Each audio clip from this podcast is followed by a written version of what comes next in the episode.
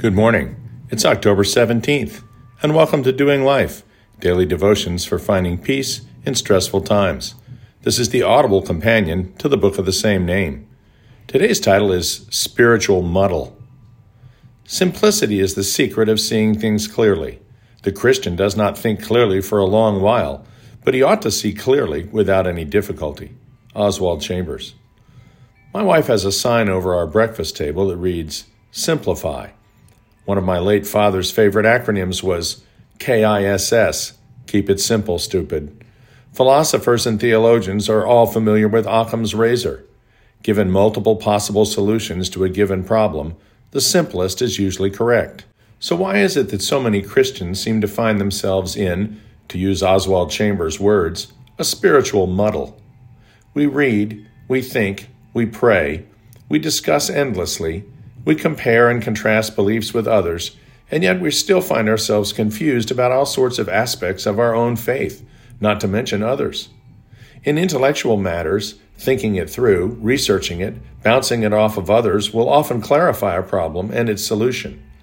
In spiritual matters, however, Chambers says we will simply think ourselves into cotton wool. Why? Because the fear of the Lord is the beginning of wisdom. Psalm 111:10 Proverbs 1 7 and 9 10, not depending on our own intellect in spiritual matters. Trust in the Lord with all your heart, and lean not to your own understanding. In all your ways acknowledge him, and he shall direct your paths. Psalm 3 5 through 6, New King James. If we're not to depend on our own intellect, how do we begin to trust the Lord? It's simple obedience. Once we simply decide to obey, then the will of the Lord for our lives becomes remarkably clearer. The spiritual haze begins to clear. Don't misconstrue this with legalism. It doesn't mean that the one who keeps the most rules is the most righteous. Our righteousness comes from Christ, whose blood washed us clean of sin, 1 John 1 7. And in accepting him, we put on his righteousness like a cloak, Isaiah 61 10, 2 Corinthians 5 21. No, obedience means a posture of the heart. It means simply obeying Christ's command to love God with everything you've got and to love your fellow man as you love yourself. Matthew 22, 34 through 40.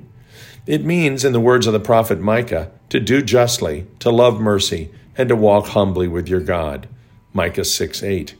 The only way to do this is to stay focused on Christ, the author and finisher of our faith. Hebrews 12 1 through 2. So when doubts start to overwhelm your faith, when you've read and studied and discussed, when you've faced a crisis and feel your prayers have gone unanswered, don't think quite so hard. Your mind will turn to cotton wool.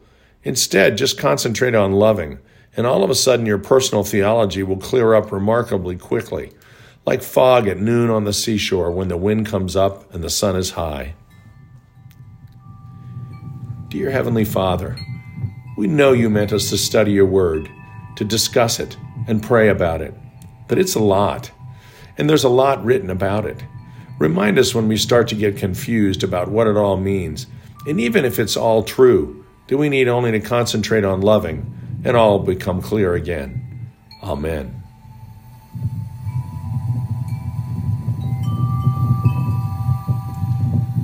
We'll see you tomorrow.